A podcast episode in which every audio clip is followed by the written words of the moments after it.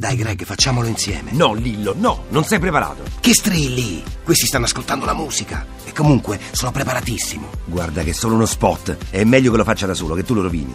Ti dico che mi sono preparato. Va bene, uno, due, tre. Il 19 dicembre esce al cinema Colpi di Fortuna con Christian De Sica, Francesco Mandelli, Luca e Paolo e noi, Lillo e Greg. Infatti, Venite al cinema che vi aspettiamo. hai visto che l'ho fatto bene? È vero, bravo, non, non- non me l'aspettavo.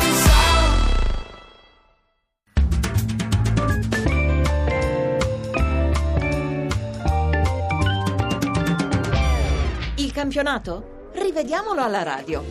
Ed eccoci alla nostra moviola radiofonica realizzata in collaborazione con Luca Gattuso e Lorenzo Baletti redazione con Claudio Rancati alla console.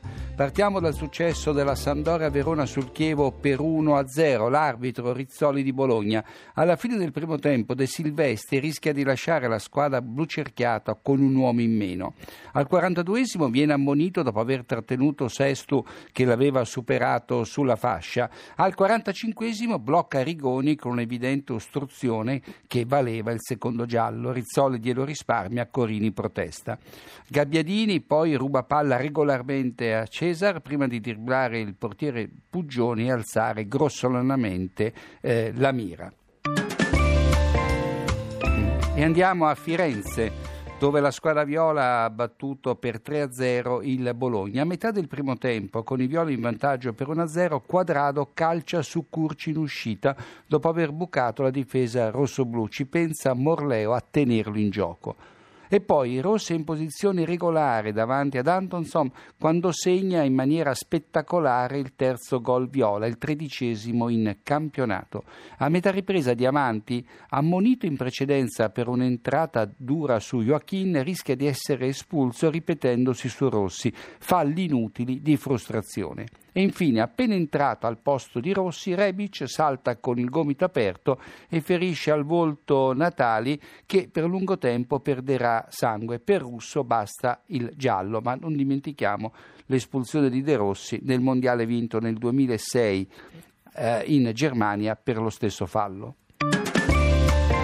Ed eccoci a Marassi, Genoa-Atalanta 1-1, l'arbitro Banti. In apertura Gilardino impegna consigli da distanza ravvicinata. Inutile parlare di fuorigioco o meno perché l'attaccante del Genoa sfrutta una maldestra respinta della difesa bergamasca.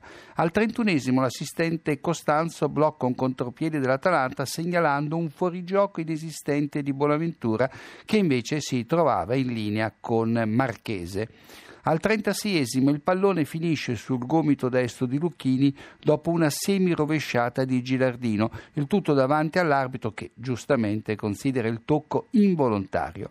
E infine De Luca regala il pari all'Atalanta al quarto minuto di recupero facendosi trovare in posizione ampiamente regolare sul cross di Gigarini. All'Olimpico la Lazio è tornata al successo battendo il Livorno per 2-0, guarda caso con una doppietta di Close. Pronti via, al secondo minuto Ederson salta col gomito troppo largo a centrocampo colpendo al volto un avversario. Manca il giallo al centrocampista laziale, altro che rosso. L'arbitro Peruzzo, generoso in questo caso, non fa sconti successivamente a coda per un intervento in ritardo su Rado regolari due gol di Close. Nel primo caso lo tiene in gioco Emerson sul passaggio di Candreva, nel secondo è in linea con due avversari e in sovrappiù riceve il pallone da Ceccherini che non intercetta a dovere un tiro di Hernanes. Poco dopo la mezz'ora, giallo per simulazione ai danni di Hernanes che cade nell'area avversaria senza aver subito fallo e non accenna neanche una pervenza di protesta. Il brasiliano può anticipare le vacanze di Natale essendo diffidato. Niente Verona al Bentegodi per lui. Riprendiamo da Parma-Cagliari, 0-0 il risultato finale, due episodi, al 36esimo Cassano allontana il pallone dopo il fischio dell'arbitro, ammonito e diffidato l'attaccante di Donadoni salterà la trasferta di Marassi con la Sampdoria, la sua ex Sandoria. Lucarelli rischia grossa al 66esimo quando stende da dietro Nenè che l'aveva superato di brutto sulla fascia destra. Per l'arbitro Tommasi basta la munizione, ma il fallo è da rosso pieno. E andiamo al Friuli dove il Torino è tornato a far punti a distanza di 11 anni. Nella prima azione della ripresa la squadra a Granata passa in vantaggio con Farnerud su assist di Circi, entrambi in posizione regolare. Alla mezz'ora Immobile, che nel primo tempo aveva sbagliato due gol, raddoppia di testa su cross di Darmian, scattati in linea con gli ultimi due difensori friulani. Gol regolare, insomma.